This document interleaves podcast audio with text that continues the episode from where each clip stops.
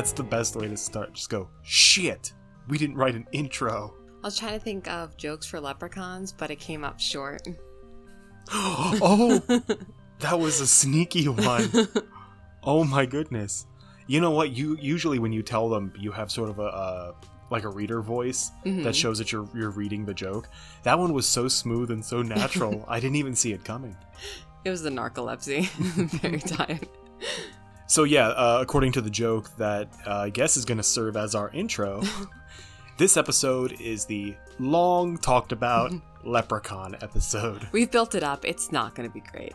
yeah, it's it's yeah. So we don't want to oversell this. Uh, it hasn't been a long time coming because it's going to be a really amazing episode. It's just when we started writing the episode, we were writing it separately, if you remember. yeah.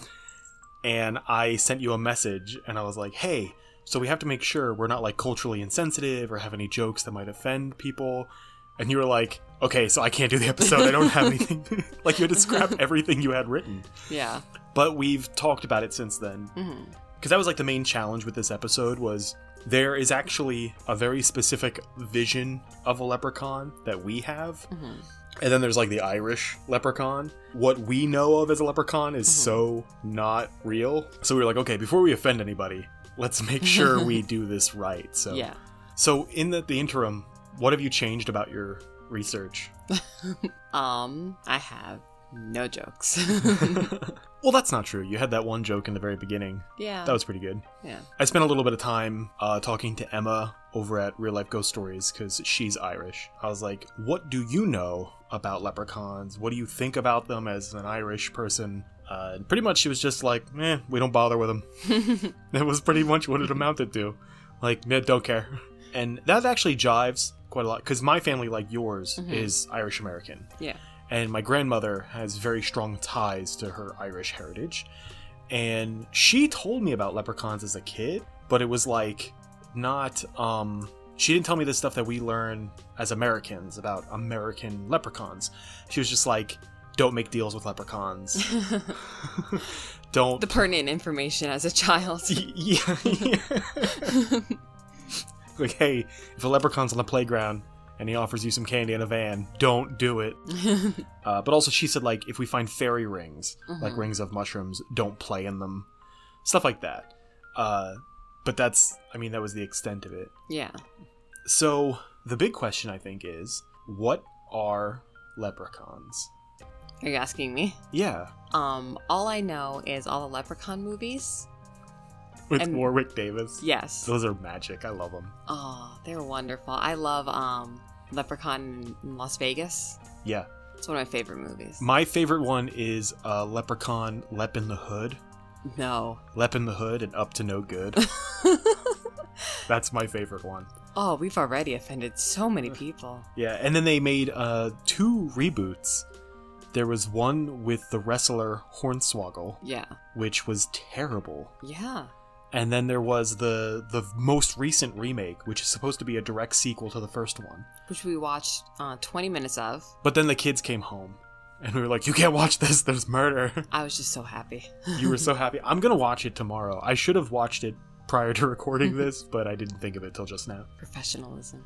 So when we think as Americans, when we think of leprechauns, um, I don't know about you, but I think of St. Patrick's Day. Yeah. and that's usually you know green top hat green jacket Yeah. skipping around Joyfully. you know i think that's pretty much the the american image of a leprechaun Yeah. what about like folklore what do you know about like the folklore like if you had to describe leprechauns to someone who'd never heard of it what would you tell them about it Um, little men who wear green and who have pots of gold. Right. That pretty much covers it, I think. well, some of the basic folklore is, like you said, they are small people. They're part of a larger group of fairies called the Little Folk or Little People. Mm-hmm. And they usually are dressed in green, sometimes red in some stories. Oh. They're usually shown to be old men uh, that have a big red beard. and uh, they usually sometimes will have a leather apron, um, like a smoking pipe. Um, sometimes they have a pointed cap. Sometimes they have a top hat. Sometimes they have a bowler hat. Uh, and they're Are usually are they small Santas? what? Oh, because the apron. Yeah, and like the the red jacket and the beard. That's a real stretch. I think. Like, yeah, the beard, the jacket, the apron. I mean, it's all there. It's basically Santa Claus. That's a big stretch. Well, and they usually are cobblers or shoemakers. Toy makers. They're Okay. in the same. They're in the same company. Just That's different true. Because like if you go uptown to Brown's Shoes, they have a bunch of wooden horses and dolls in there as well. But we do have an old timey toy store in town, so they might no shoes in the store though, so I think there's no connection whatsoever. I think. Shut up. And you see that like in the Leprechaun movies. Mhm. He's obsessed with shoes. And Yeah. that's actually a part of how they distract him is they just throw a bunch of shoes at him Do you and he stops to wash them. do you think he has a foot fetish? Ooh, yeah, definitely. Ew. Yeah. Wait, do you mean the Leprechaun or Warwick Davis? I mean, imagine both. You would imagine both? Yeah. Warwick Davis has won an Academy Award. How dare you? So, win an Academy Award on taking pictures of feet. So Warwick Davis aside, hmm normally the the the main, you know, like you were saying, there's the pot of gold and there's the rainbow, and the pot of gold is normally at the end of the rainbow For some reason. For some reason. And basically, what I know about them is if you catch one, if you're smart enough to catch one, or uh, if you steal, they usually will have like a magical ring or a magic amulet or a coin or something. If you get a hold of that, or if you catch them, you can sort of barter with them for their freedom. Wait, question. Yeah. How do you catch one? Is it like those cat things that like you pull down, like the the cat cages that you buy? Oh, you mean like the like a like an animal trap? Yeah. So remember when I said you had to be clever enough to catch one? I Wait, think just think- setting out like a raccoon trap might not be clever enough. Or do you think it's like the ooh a piece of candy from Family Guy? or do you just run up to him and like hug him? You know, like you bear hug him? no, that's literally how they caught him in the first Leprechaun movie.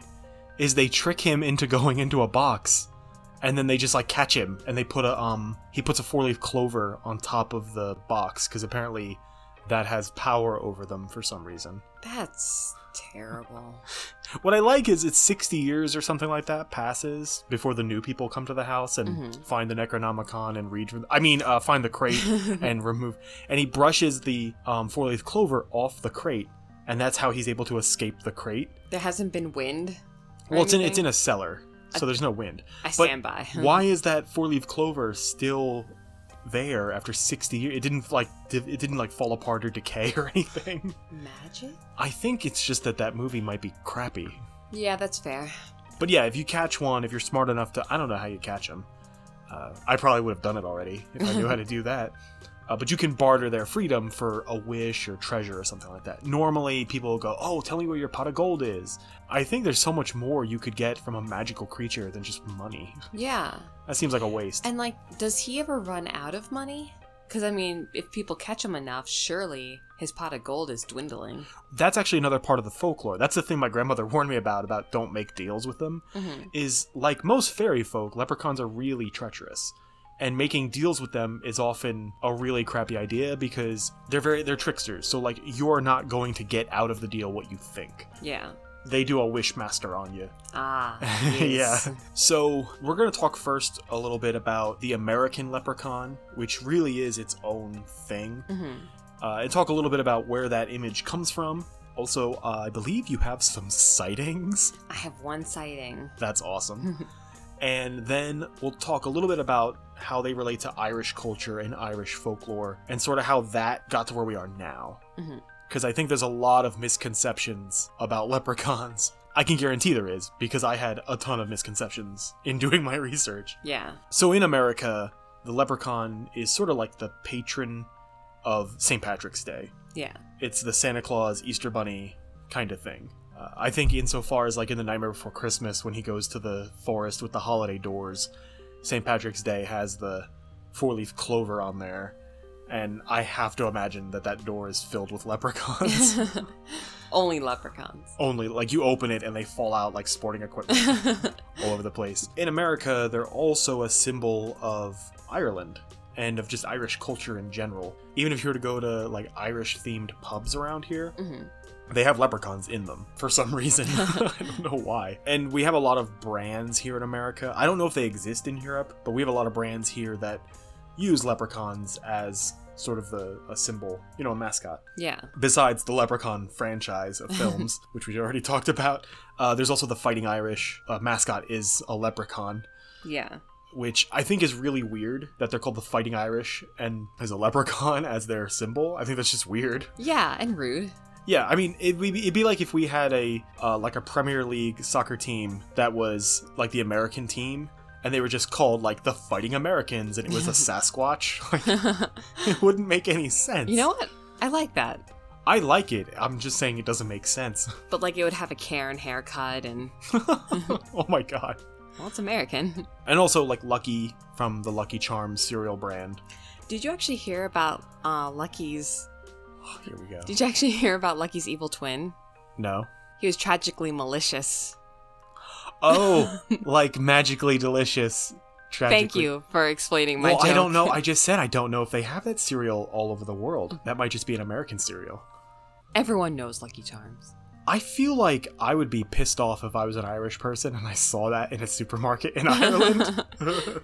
Not trying to speak for our Irish listeners, but let us know what do you think about the Lucky Charms brand of cereal? Basically, it's the the the personification, I think, of leprechauns as an American folklore item, hmm which is weird because they're not American. Like we see them as an Irish thing, Yeah. but they are American because they don't exist in this way outside of America hmm uh, like fortune cookies, like Yeah. like you had said the other day. So he, Lucky, the the Lucky Charms leprechaun, he has the kids are always after his Lucky Charms.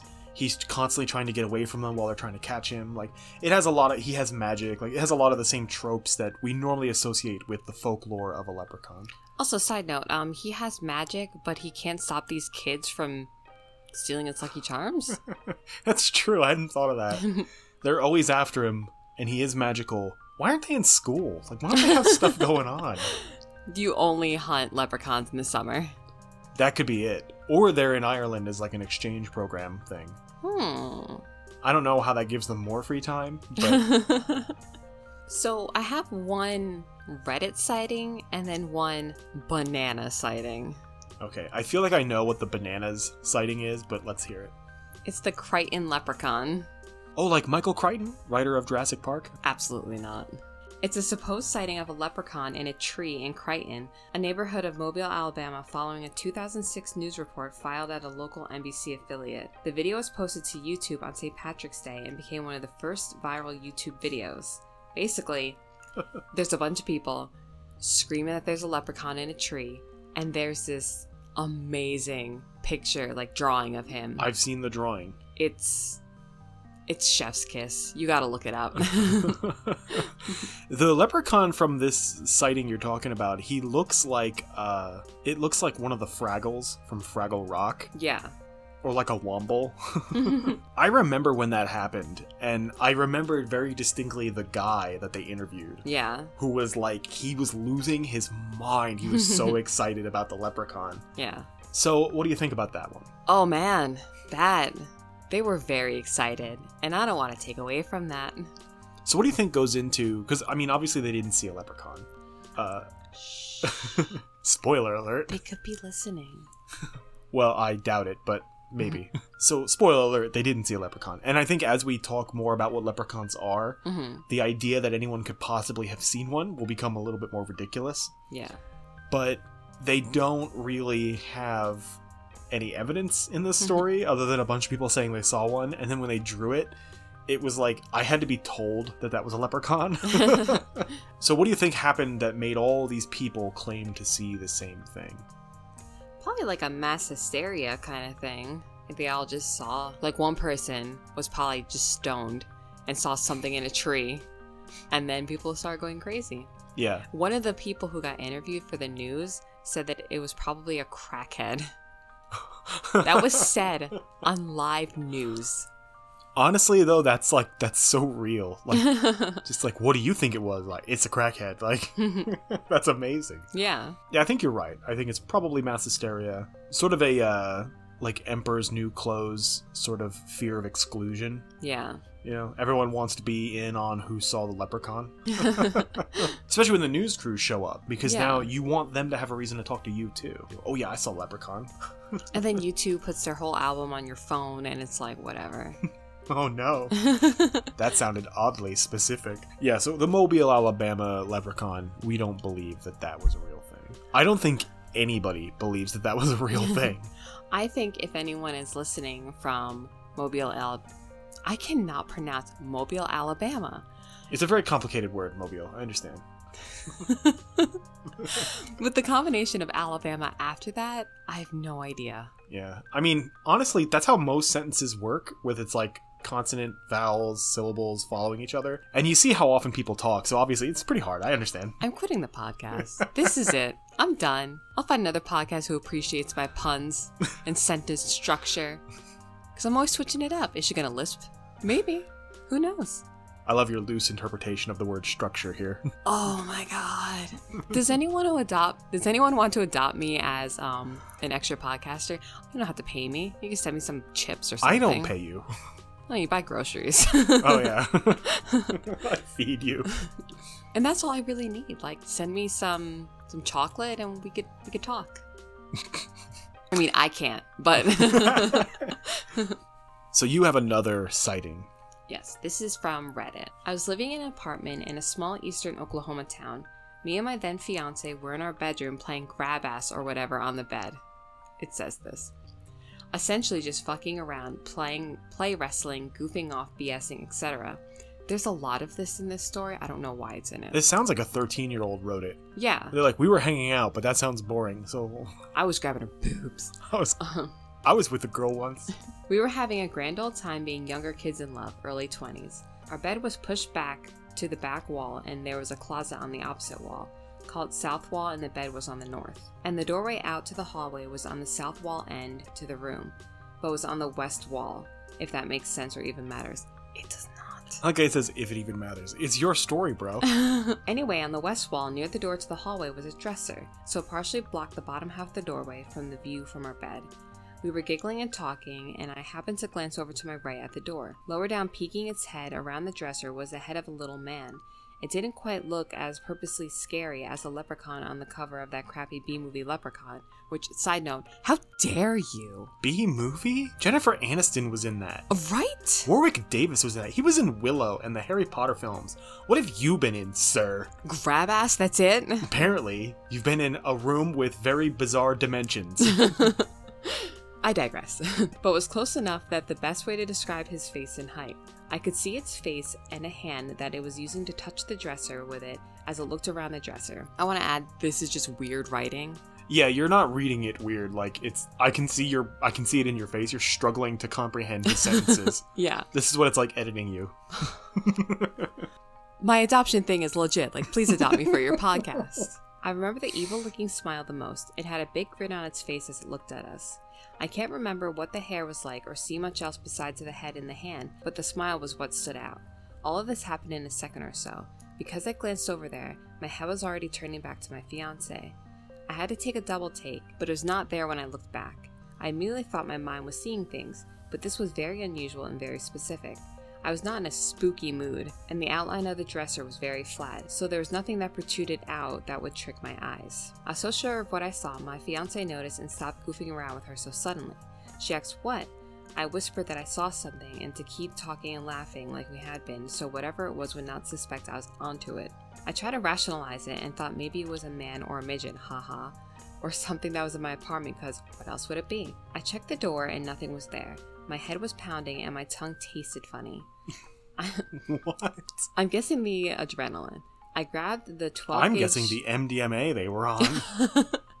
I grabbed the 12 gauge shotgun out of the closet and checked the entire apartment, bottom floor apartment, and saw nothing at all. All the doors and windows were still locked, and I could find no other places of entry. And then this part. I would also like to add that I am agnostic atheist and pretty big skeptic as well. I generally look for rational explanations, but beyond my mind randomly making this up for unknown reasons, I have no idea what happened. Nothing like that before or since. I was in my mid early 20s then, and I'm 34 now. It's been so long since then, and nothing like it has happened to me since, so it doesn't bother me like it used to. As the memory fades little by little, it's easier to comfort myself and say it was just my eyes playing tricks on me. Ten years ago, though, that would not have been the case. Anyways, reading up on it again, and I read that it roughly translates to Gnomes Valley, which made me think of what I'd seen those years back, a small man. I think if you know where I'm going, what if the Vikings or whoever engraved that stone named the area Gnomes for a reason? Oh, I missed a part. So they um, updated in 2020 from whenever they wrote this. Okay. It said, so I live in a town, and at, so this town that I lived in at the time was near a rune stone that, while some claim it's fake, others claim it's real from 1200 AD, give or take. Where does this person live? Oklahoma. Okay, that's fake. Oklahoma even made the area around it a state park for a long time. Anyways, reading up on it again, I'd read that it likely roughly translates to Gnomes Valley, which made me think of what I've seen all those years back a small man. I think you know where I'm going. What if the Vikings or whoever engraved that stone named the area Gnomes Valley for a reason? They saw what I saw, maybe? I don't know. I read it and thought it was super coincidental. Do you think- Okay. That maybe these two were fooling around and some weirdo was just in their house watching them? Oh God, that that definitely would make the most sense. Yeah. So I have like obviously a ton of issues with this account. Let's start with some weird details that he gives for no reason. Okay. One, he says he's an, an atheist agnostic. Those, are, not- different. yes, they are. Those are very different. For the people that don't know, atheist is you believe in nothing whatsoever, hmm uh, faith-wise, and agnostic is that you're you're unconvinced. You're Yeah. open to the idea of something being there, some cosmic being, but you're not convinced by it. You can't be both of those things at the same time. The next thing I have a weird issue with is this Gnomes Valley. Yeah. First of all, whatever rune stone he's talking about that's in Oklahoma, I guarantee it's fake. Yeah. It's just there's no archaeological evidence that Vikings made it that far into the country Yeah. at any point. And no one goes to Oklahoma anyway. Also, gnomes are not, to my knowledge, a Scandinavian thing. yeah. Those are more uh, like Germany, and uh, I know they sort of pop up in Great Britain a little bit, hmm but that's more of like a Germanic. I mean, I understand that some Scandinavian cultures have some Germanic roots, Yeah. but gnomes, as far as I know, are not like a Viking thing. Uh, also, there were no Vikings in 1200 AD. Like, uh, I mean, there were. Let's not let's not be inaccurate. There were Vikings, Yeah. but not like what he's thinking of. He's thinking of like the Vikings to like from like the third century. Like he's thinking of something totally different. Also, he's fooling around with a girl in his apartment. hmm He sees what appears to be a small man smiling at him from behind his dresser, and he tells her, Hey, I saw something, but don't act, don't react. I don't want to spook it. I would jump the fuck up out of my bed. Right? If, especially if I had a gun handy, or if I thought there could be a person in my apartment, I'm jumping right the hell up. I mean, like if I'm watching TV and I look over and I think I see something and I look again and it's not there, I'll go, okay, my brain is fallible. yeah. But he was so certain he saw something, he got a gun, he searched the apartment. like that level of certainty, I'm not just gonna go, hey, play it cool. I think I saw a midget in the apartment spying on us and rubbing the dresser. Uh, that's bananas to me. That's Yeah. weird behavior. But also, the thing that really takes me out of this story altogether I didn't even get in the story. is uh, when he talks about his age now, hmm and he talks about the memory fading. He's only 34. So here's the crazy thing about memories memories degrade actually pretty quickly. We don't think they do because memories seem to last a long time. And the degradation of a memory doesn't actually have anything to do with how well you remember it, it's actually with the details of the memory itself. As the mem- pieces of the memory start to fade, your brain will actually just fill in the gaps that are missing and make shit up. So the further back a memory is, the less accurate the memory is. Hmm. So when people go, "Oh, I remember it like it was yesterday," they probably don't actually. Hmm. They just think they do because as the memory has deteriorated, their brain has made stuff up to fill in the gaps. That's why you remember certain things a certain way from years ago and then you see them again and it's different. hmm It's literally because the memory you have isn't really right. Oh. Uh, so even if it was only 10 or 15 years ago, that's plenty of time for that memory to sufficiently degrade, for details to get added in, for details to be changed. So I feel like if I saw a little man watching me as I was hooking up, I feel like that's a memory you would hold on to pretty tight. You know you, you'll hold on to the memory, but it's just a natural function of the brain to just sort of filter out crap it doesn't need. Mm. So memories like that will kind of degrade over time, especially since he hadn't thought of it in a long time. Ah. and then he starts remembering it again, and it's an old memory. So he's his brain is filling in. He the should have just kept writing in myself like memento. Don't forget the leprechaun. Don't forget the little person. or like um Doctor Who. yeah, just Yeah. leave it. Yeah, yeah. Bad little man, just written everywhere. hmm I mean, obviously, this is he thought he saw something. He didn't really see something, and many years have gone by, and he's you know trying to piece together some kind of evidence. I don't know, but also the fact that he says, "I thought it was." Uh, what did he say at the end about it being a coincidence? He said it was like way too coincidental. Like him living near the Gnome Valley. Yeah. Yeah. Also, seeing a connection between those two things, we talked about that in a previous episode. hmm How uh, apophenia is creating connections where there are none, and believing that there is a connection. But then to then describe it as very coincidental, you're admitting that it is very much not connected, that it is just a coincidence. so, yeah, I have tons of problems with that. That was Yeah. a really bizarro story. What do you think about it? I think there might have been illegal recreational drugs. Yeah, I agree with that. I definitely think there was some recreational drugs happening because I mean, this story was probably late 90s, early 2000s. So, Yeah. I mean, it's it, it's not unreasonable that they were on some pretty weird drugs, especially in Oklahoma. There's nothing to do in Oklahoma. There's nothing to do in Oklahoma. Sorry for all of our Oklahoma listeners. I'm not telling you anything you don't know.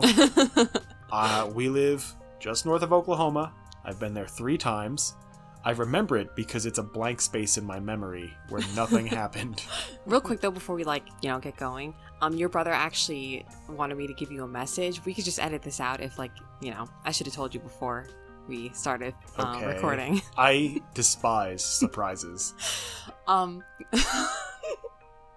what do you call a dog that does illusions? What?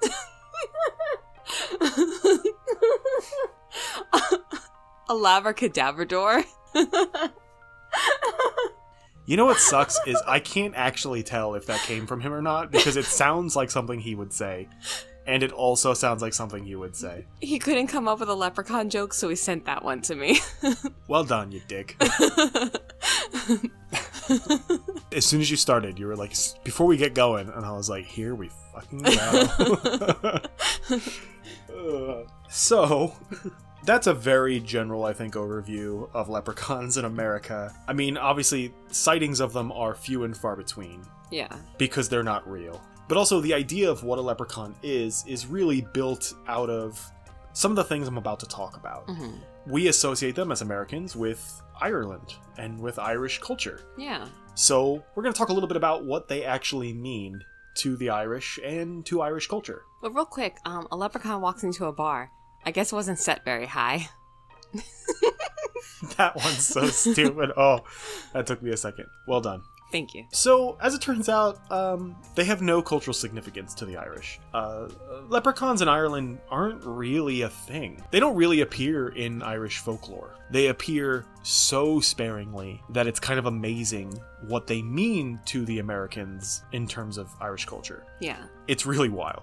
So there's a couple of different stories that um, have some details, which I think were sort of like the springboard for the American leprechaun Yeah. because all the the folklore and stuff that we have for them, it came from somewhere. Um, and I've Out of our brains. so I looked through a lot of sources and I watched a lot of videos and I've come oh, up my with name's Jerry. I do research. I I work at home, so I basically just have my work computer and then my non-work computer next to each other, and I just play YouTube videos on my non-work computer. And so that's that's how I'm I'm spending eight hours a day absorbing information All about your things. that- coworkers are gonna hear this. oh yeah, whoops. That's how I have the time to absorb, you know, information about things that aren't real. I've picked three different stories which I think had the greatest impact on the leprechaun as we know it. Uh, the one I want to start with is from a story called The Saga of Fergus mac Léti. He was a king of Ulster a long, long time ago. And basically, the it's a, it's just a hero's saga. And in the story, he wakes up on an island, and he is being dragged into the water by three tiny men. And he scoops them all up in his hand, and he basically barters. Those are their- tiny men. Yeah, right. Like they're like action figures. Uh, and he barters their freedom for wishes. What kind of person or people just steal creatures and be like, you're gonna do something for me? To be fair, they were trying to drown him. I'm just saying, between genies and leprechauns and stuff, like, my first instinct is not to be like, oh, I got him now. What, what's in it for me? Like, I don't. I think it's a clever device used in these old hero sagas to help the hero obtain something, and the writer's like, how would he get it? Uh, what if he just got some? He just wished for it. I try like the jinn because, like, they're trying to get one up on the jinn, and like, oh, no, no, no. yeah, and they really are. Leprechauns and jinn occupy, to me, the same kind of space in folklore where they're highly misunderstood. They have some association, some association with wish granting, hmm and it is treacherous to make deals with either of them. Yeah. difference is is that jinn are a much bigger deal than we think they are in Arabic culture, and leprechauns are way less of a deal than we think they are. Ah. Uh, and these creatures, these leprechauns that he encounters, uh, Fergus, uh, they at the time they're called Luchorpán, not leprechauns. And there's a lot of debate about what this word means. Uh, some sources say that Luchorpán means little people or um, small body, uh, but there's others that think it means uh, small stooping Lugh. And this comes from an ancient Irish story about the Tuatha De Danann. I apologize for the pronunciation there. It's a really complicated phrase to say. Basically, the it was a tribe of gods, these ancient gods that kind of showed up in Ireland and set up shop there. And one of them was this warrior god, the god of light and of the sun, Brutal. uh, Lou. Yeah, he was a really cool character. Well, his name was Lou? Well, it's L U G H, so it's Oh. more like Lou, like with a little bit of a k at the I end. I was thinking like like Lou. yeah, Lou. Like Lou plays You know, baseball. Lou. Yeah. Lou, the god of the sun. Uh, but it was like Lou. Like there's a Oh. little bit of a, a sound that I'm not good at making that goes into it. ah. And he was a master of crafts of all kinds and he was known for being kind of a trickster i have a really great book on celtic folklore and mythology that tells like a lot of his story and he is like he's this sort of like clever trickster king that outsmarts his enemies and stuff like that until eventually he is killed he dies and That's usually hand in hand. well, gods don't always die when they're killed. Sometimes they come back. He's a god. but after Lugh dies, the rest of the gods are sort of driven from their homes by these invaders uh, to the Sidhe Mountains, and they become known as the Sidhe, which is like the people of the mountains. And their legends, the stories about these gods, eventually get sort of transformed into what we now know as fairy stories about the little people. And the little people, in all of their many forms, sort of become caricatures of the old gods. Mhm. And some people think that Lugh became the Luchorpán, this sort of stooped, you know, old man with a cane, as sort of a parody of his old self, and that Luchorpán eventually became Leprechaun. Uh, this is the the theory, at least, Yeah. and this actually makes a lot of sense because the as Christianity encroached upon Ireland, it would make sense that the old gods would become more and more diminished in folklore. Uh, I think if at one point in your life something that was very important to you that represented you and your culture, like the gods, became this sort of diminutive thing, fairy stories that you didn't take seriously, you might kind of, you know, let it go and kind of get with the new religion. Mhm. Uh, at least that's my theory. I wasn't there. You're pretty old. I mean, wow. I mean, I'm with you. So it's sort of a Crable robbing situation. That's not true, by the way, listeners. She is like a year younger than me. in in human years. In dog years, I'm like 50 years older than you. yes. Uh, and that's one of the other stories that uh, sort of influenced where the, the character comes from, sort of the trickster uh, characteristic and the being a craftsperson. Another story, one of the reasons that I believe that leprechauns are not really taken very seriously in terms of Irish folklore, why they're not really a big deal, they don't really bother with them, is because they're just one fairy among many types of fairies. There's lots of little people in Irish folklore that have all kinds of niche specializations and jobs. Uh, one is the Clurichaun, which was like this sort of perpetually drunk house spirit that looked after your wine cellar and your beer. Oh, I And- love that. Yeah, like, are they taking applications? Like, that sounds rad. Can you imagine being a little person and they're like, "Yeah, sorry, you got assigned to be a clurichaun." I'd be like, "Fuck yeah, Yeah. deuces." How do you get them in your house? I think you have to have a wine cellar or like a beer cellar or something like that. What if it's just under our house? What if we just bury some wine bottles in the yard? Like it's basically a cellar. Go get it. uh, and some people think this has uh, some influence over the leprechaun image, Mhm. that because leprechauns are traditionally shown to be drinkers. They like beer. There is another story that had a really heavy influence on the American leprechaun. But to understand why it had such a heavy influence, we need to talk a little bit about the melting pot, which was sort of a turn of the century event when That's never fondue, is it? when lots of people, immigrants from different countries, were coming to America and integrating into our culture. So we kind of realized that the melting pot was kind of a bad idea, that the whole idea of melting everyone together into one sort of homogenized group of people meant that they had to integrate by stripping a lot of the things from their own culture that made them unique. Uh, during this time when the melting pot was going on, uh, the Irish immigrants that came to America had to deal with a lot of xenophobia, which we now call real heavy duty fucking racism. Some bullshit. Yeah, it was some bullshit. They were treated really poorly when they came here. They were seen absolutely as second class citizens. It wasn't really uncommon to see signs outside of businesses that said, like, you know, help wanted, apply within, Irish need not apply. That makes no sense. Well, I think, like all racism and prejudice, it makes no sense. Well, yeah, oh, yeah. like racism fair. never makes any sense. As a way to combat this in, in a in any kind of way, St. Patrick's Day became much more inclusive. It became a holiday that didn't just celebrate St. Patrick, but everything Irish. Mhm. This was helped along. That's really good marketing. You're telling me, yeah. Because now, like, I mean, what do you hear on St. Patrick's Day in America all the time?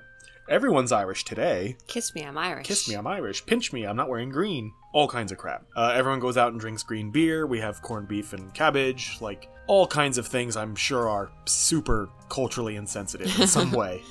But it's part of the American version of this holiday. So in 1903, there was a book published called Darby O'Gill and the Little People.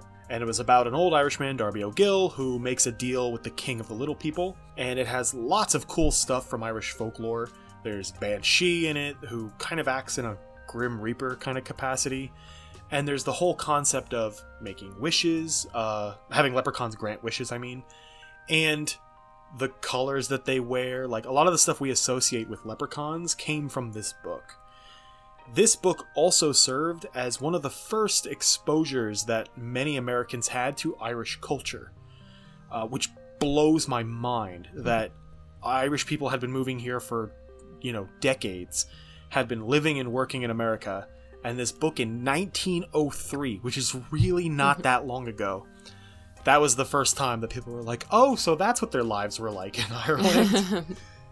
Uh, and this book served um, a lot of good because it did help sort of to uh, ingratiate the Irish community to the larger American community. It helped to associate Irish immigrants with the leprechauns, who became sort of this cultural avatar for the Irish.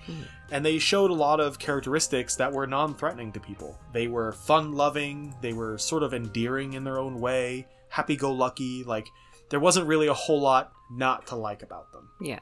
I think if I was an immigrant who basically found signs in the town that I lived in that said, if you are this kind of person, don't even bother applying, I would latch right the hell on to something that seemed friendly. Yeah. You know what I mean? Like, I would latch right the hell on to an image that painted me in a friendly light. Yeah. I don't blame them for being like, oh yeah, luck of the Irish, let's do a jig. Like, I totally get it. Jerry just did uh, a jig. I actually did do. I didn't do a jig because I just used my arms, but I did the upper portion of Yeah. what I imagined to be a jig. I have like negative five dancing skill, so Next time, I'm definitely taking like a boomerang of this and posting it to our Instagram. yeah, it'll be part of our divorce proceedings. but the leprechauns that kind of grew out of this story helped to endear the Irish to the American public, and St. Patrick's Day just, you know, kind of snowballed that until eventually leprechauns became what we see today. Uh, the wearing the green, the the pot of gold, the granting wishes, the sort of jolly, you know, drunks that they they seem to be. That all came from this book, this sort of campaign to change the public's view of the Irish and open St. Patrick's Day up to be a more inclusive holiday that celebrated the Irish rather than creating an us and them kind of, you know, holiday. hmm This had a this was a double-edged sword though, because it's, while the leprechauns had all of these great positive qualities that were now associated with the Irish, there's lots of negative stereotypes about the Irish that the leprechauns portray. They are greedy, they are lazy, they're liars, they're tricksters, they're drunks. There's a lot of things about them that are, you know, I would not want to be associated with. And I don't know if you read American Gods. Yeah, you did. I got through a couple chapters. Oh, okay. So you read some of it. Yeah. even there in a a modern retelling of some old mythology because I don't think I have to tell anybody that Celtic mythology is not represented at large hmm in the Western world. Uh, if it's Greek or if it's Norse, we'll see it everywhere. Yeah. I mean, even Egyptian mythology gets its day. There's a whole store in Las Vegas just to Egypt stuff that you can buy. Yeah.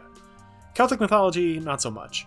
So I was hoping going into the American Gods book that there would be some kind of nod to the very rich and very brutal Celtic mythology. And there is a leprechaun named Mad Sweeney who is sort of a rogue with a heart of gold kind of character.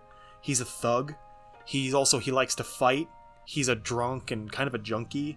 And eventually he he dies from his, you know, abuse of earthly substances. He also like owes Odin like a coin or something that he's obsessed with and like you can see like he's not great at paying his debts. Like he's a shithead. Like yeah. this was a time when lots of mythological figures were being portrayed in unique and interesting ways in this work, but leprechauns basically just got to be leprechauns. The, you know, like they're like, oh no, he's a leprechaun. He's a, he's a piece of shit. Like, Yeah, obviously he's gonna do this. yeah. Um, and I think that uh, I was reading on Reddit some Irish people talking about leprechauns, and the one comment I read that really stuck out to me was a guy that uh, he has moved here from Ireland, and he went into an Irish themed pub, and he saw a leprechaun on the wall, and he said that he always kind of cringes a little bit when he sees those because he understands that on some level that is supposed to be him, that that is what the image of an Irish person is to a lot of Americans. It's rough. It's super rough. I'm not laughing because it's funny. I'm laughing because it's so uncomfortable. what leprechauns represent to Americans, I think, says a lot about how Irish people are portrayed in media in general and how Irish Americans see themselves. Mhm. I grew up in an Irish American family, just like you, and they, Irish Americans, they, they like to stick together Yeah. And they do have this sort of idea that they're kind of like the cockroaches of America, like that they it's okay for them to be sort of unsophisticated or for them to be a little rough around the edges or for them to even be sort of petty criminals. Like it's almost I almost feel like um that's just living in New Jersey. But I mean, New Jersey has a pretty healthy population of Irish Americans. Fair, yeah.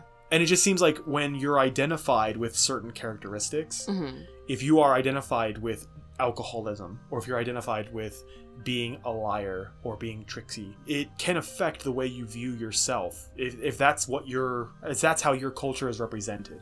Not saying that not saying the leprechauns are a representation of irish culture or irish american culture because they're really not but they do inform a little bit of your self-identity uh, when you're an irish american. I mean i'm not going to pretend that uh, irish people are painted in a great light in movies. Whenever you watch movies where there's irish characters they're either super charming kind of rogues or they're like grunt muscle thugs. They're very rarely like heroes. They're more of a, a caricature. Yeah.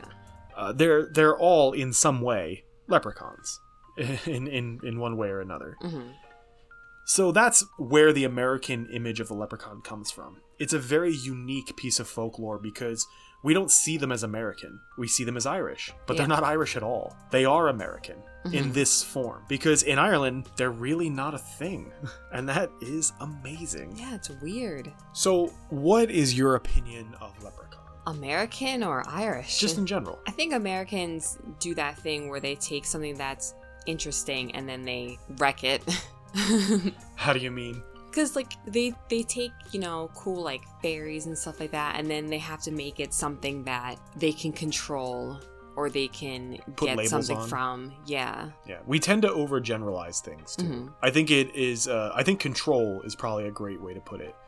That it is easier to um, feel comfortable with something if you can put a label on it and then kind of pin it down. yeah So I mean, obviously, I don't believe leprechauns are real. Um, they're not even real. I mean, forget like physical specimens. Like they're barely real as folklore creatures yeah because they don't register. And I think that's really why Darby O'Gill and Little People features them so heavily is because they didn't really there wasn't really any stories about them. So it was kind of like fair game. Like th- there's no mythology to screw up, so you can kind of say whatever you want about them. yeah I think that's where that license came from. mm-hmm. Um, now, if you haven't seen it, there is I think it's like 1957. I could be wrong, but I think 1957 Disney did a live action film adaptation of Darby O'Gill and the Little People, and the effects in it are mind blowing. Uh, the the effects of the the big people near the little people is Mhm. just it's crazy. It's so good. Like really check it out. Um, if you're Irish, you know, uh, check it out at your own discretion. I'm not going to recommend it because I don't know how offensive it might be. Uh, very young Sean Connery is in it. Yeah. And he has really big teeth and he sings very weirdly because they the ADR on it is just horrendous. so that's really all we have for the Leprechaun. I definitely encourage people to do their own research about this. And I mean really any of the subjects that we talk about. yeah I don't think that a not sinkhole sam though he's so boring do your own research. You're not going to get anywhere. We've told you everything there is to know about Sinkhole Sam. Uh, we still haven't gone out there yet, but it's the pandemic has gotten a little bit crazy around here, so it's not as easy to go out and travel as it once was. But really, any of the things we talk about, we do encourage you to do your own research. I don't want this amateur podcast to be your primary source of information about any of these things, especially when you have something like the leprechaun, which is such an important part of the history of Irish people in America. And learning about it really can, I think it can really change the way you might view Ireland and the Irish people. yeah The same thing goes for the jinn because we did we had that poll where it was like jinn or leprechauns and everyone wanted jinn and the people who wanted leprechauns were Irish. So I was like, "Oh, this is important. We have to take this very seriously." That's part of the reason it took forever to get this episode done. yeah Was we we I wanted to make sure we, you know, we touched all the important mm-hmm. points. I don't know if we did. we tried we do we did our best. it's it's 11 o'clock at night Gave it the old college try. but the jinn was the same way, where there's a lot of misinformation about it, and learning about it can only bring you a better understanding of the world that we live in. And the leprechaun is the same way. Uh, I still like the popular American image of the leprechaun, but after doing the research for this episode, I view it very differently. Not just as a sort of uh, undeserved cultural avatar for the Irish people, hmm but as kind of a an American piece of folklore. I Yeah. don't see it as Irish anymore, really. So we have a recommendation. Yes. So last week we had a very nice review. It turns out it came from um it came from Carlotta Diaz. Oh yeah, so to clarify, the the review did not come last week. We read it in our last episode. Mhm. The review actually came quite a while back, but we couldn't see it. Yeah. I, I found it through uh, a third party resource, and it was her name on there was Card F7. Yeah, something like that. So um look her up on Instagram. Her art makes me feel so bad about myself cuz she's so talented that like how one person gets that much talent is horrendously unfair. Yeah, yeah. But she's her handle incredible. is um Carlotta Carlotta Diaz art.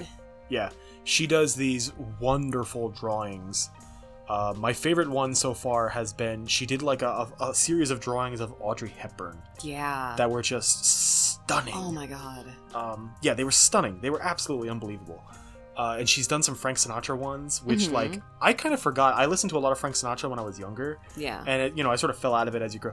And I was looking at them, and I was I started listening to Frank Sinatra again, and I was like, holy crap! Like these are really phenomenal. She's a very talented artist, and she's putting her work out there. So go give her some love. Go take a look at her stuff. I'm going to put a link on Twitter and Instagram to her Instagram page. Yeah. Uh, and we'll So you can feel bad about yourself, but also really appreciate some art. Yeah, like as someone who draws a bit, like I'll draw something and go, "All right, that looks awesome," and then I'll look at hers and I just want to throw all my art supplies away. I'm like, "Who am I kidding?" like one time I painted um like the Fallout guy for you, Yeah. and I thought it was an amazing piece of art. Mhm. And then I look at stuff like that, and I'm like, I'm a fucking sham.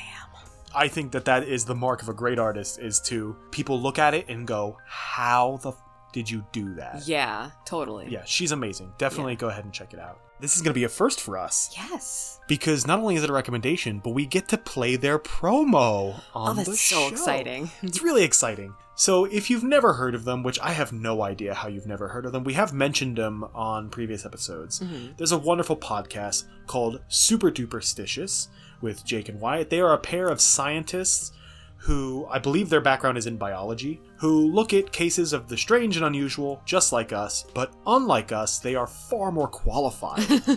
so, uh, you should definitely check them out. They took a little hiatus in recording, but they're back in action. Yeah. They're incredibly funny, incredibly uh, knowledgeable. Their depth of knowledge is bananas. Yeah, so they're like the exact opposite of our podcast. They're what I thought our podcast would be like. But then you did it with me. but yeah, then I remembered neither of us are scientists or particularly smart. So I was like, I listened to the. Um, they did a really great one. Um, I mean, they've done a, a ton of great ones. They did a really great episode about the bloop. That's a, a sound in the ocean. Mhm. And just listening to them examine it, I was like, oh, we have no business doing this. so we're going to play their promo for you right now. Hey, Wyatt. Oh, hey, Jake. You ever get so scared you giggle? Yeah, yes, I do. Huh. Well, you ever giggled so hard you learned? Totally. Really? In that case, you ever learned so much you got scared? Yes. And if you're like me, you should check out Super Duper Stitious. A comedy podcast about the science of the spooky. I'm Jake. And I'm Wyatt. We're a couple of scientists with a fondness for the creepy and the strange. Join us as we tell tales of the bizarre before breaking things down through the power of science. Do we have an answer for everything? No. But we do have a great time pondering it all, and hopefully you will too. You'll laugh, you'll learn, you'll love it. Check out Super Duper Stitious anywhere podcasts are found. We'll see you there. See ya.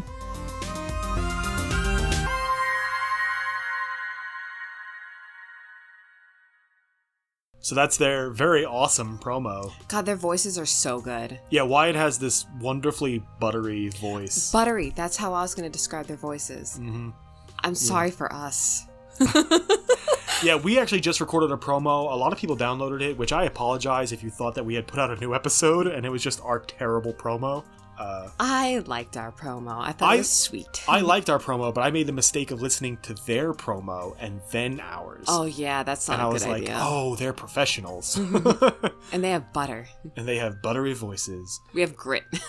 we have grit. They also have one of the best theme songs ever. Mhm. I love their theme music. It's really, really good. So go ahead and check them out. That is super duper stitious. They are available anywhere that there are podcasts available. They are really funny and, like I said, super knowledgeable. Uh, the least that'll happen is you'll laugh your ass off. The best that'll happen is you'll learn something.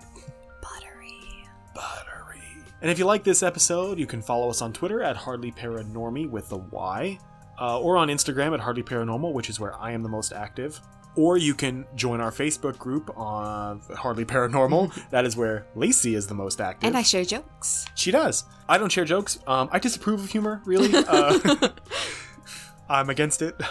And you can subscribe on Castbox. If you get a subscription, like if you get a subscription, if you subscribe to us on Castbox, whenever we release a new episode, it'll automatically download to your device if you have it set up that way in your settings, which is the default setting, I think. It's a really great way to stay up to date when we have a new episode. And you can also leave us a review on Apple Podcasts, and we would be infinitely appreciative of that. Please, please, please leave us a review on Apple Podcasts.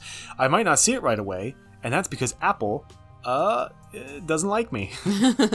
you specifically. me specifically. And you can also follow us on Spotify. You could also leave reviews on Castbox. You can leave reviews on Castbox. That's right. Yeah, the reviews really help us out a lot. I know we say this like every episode, but it bears repeating. The reviews are so important, and we appreciate every single one because one, it helps us with feedback so we know what we're doing right and wrong, and it helps more awesome people like you find more mediocre podcasts like ours.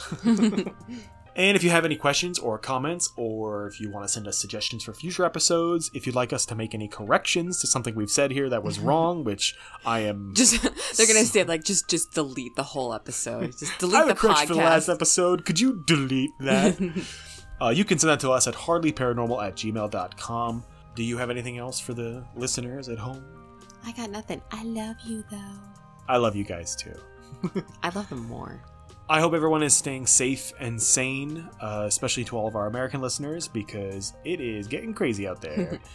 but we'll be here wasting your time every week.